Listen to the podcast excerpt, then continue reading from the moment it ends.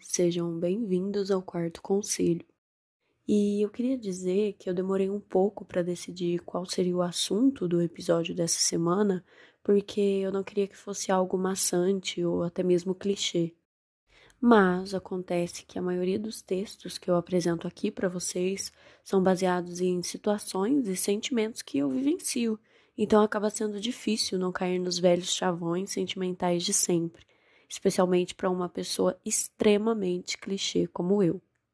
Como boa sagitariana que eu sou, eu tenho o costume de refletir muito sobre tudo e na semana passada eu me peguei refletindo sobre uma fala do mocinho de um desses filmes de romance adolescente cheio de clichês que todo mundo gosta.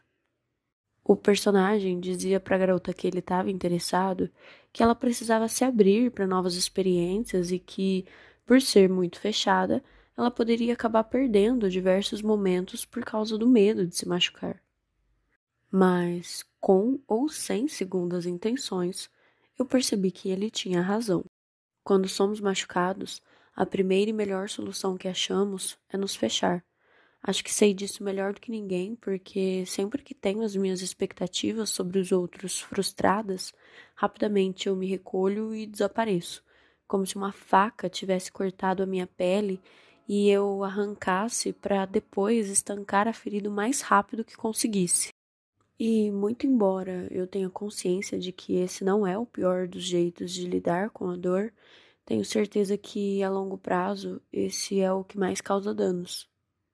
Isso porque a gente se retrai e fica com medo de deixar qualquer pessoa fazer parte da nossa vida.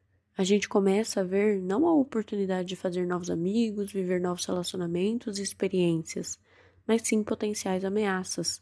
Na nossa cabeça, Todos que desejam entrar nas nossas vidas têm um único propósito: nos machucar.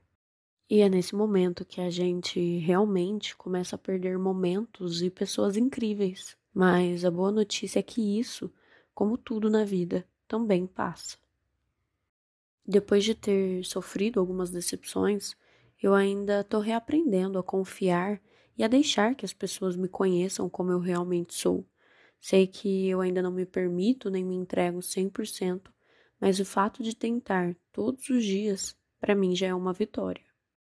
O que o personagem daquele filme disse é tão verdade que, depois, pensando em todos os momentos em que eu deixei alguém entrar na minha vida nesses últimos três anos, percebi que, se tivesse me fechado, teria perdido os dois melhores e mais incríveis amigos que fiz e, consequentemente, todos os momentos maravilhosos que passamos juntos. Acho que se distanciar e tirar um tempo para você mesma é muitas vezes essencial. Só que se fechar para sempre com medo de que alguém te machuque acaba sendo burrice. Aprendi que as pessoas são humanas e podem sim cometer erros que vão nos doer, mas o bom do tempo é que ele diminui toda a dor que a gente sente fazendo com que tenhamos sempre uma nova chance de mudar, de fazer tudo diferente. Também aprendi que muitas vezes só nos machucamos porque permitimos que o outro faça isso. Damos esse superpoder a quem não deveria e depois nos sentimos vulneráveis. O segredo, portanto, está no equilíbrio. Permita que as pessoas entrem na sua vida, mas tenha limites bem estabelecidos sobre o que é aceitável, o que não é e o que a gente pode perdoar para viver em paz e com o coração tranquilo. Nunca se esqueça que crescemos a partir da experiência que obtemos com os erros e que se fechar para o ruim é também recusar o que é bom. Pense nisso. E ah, se você quiser pedir um conselho ou enviar alguma sugestão para o nosso podcast, nos envie pelo endereço adoteumconselho@outlook.com. Prometemos não te identificar. Até a próxima.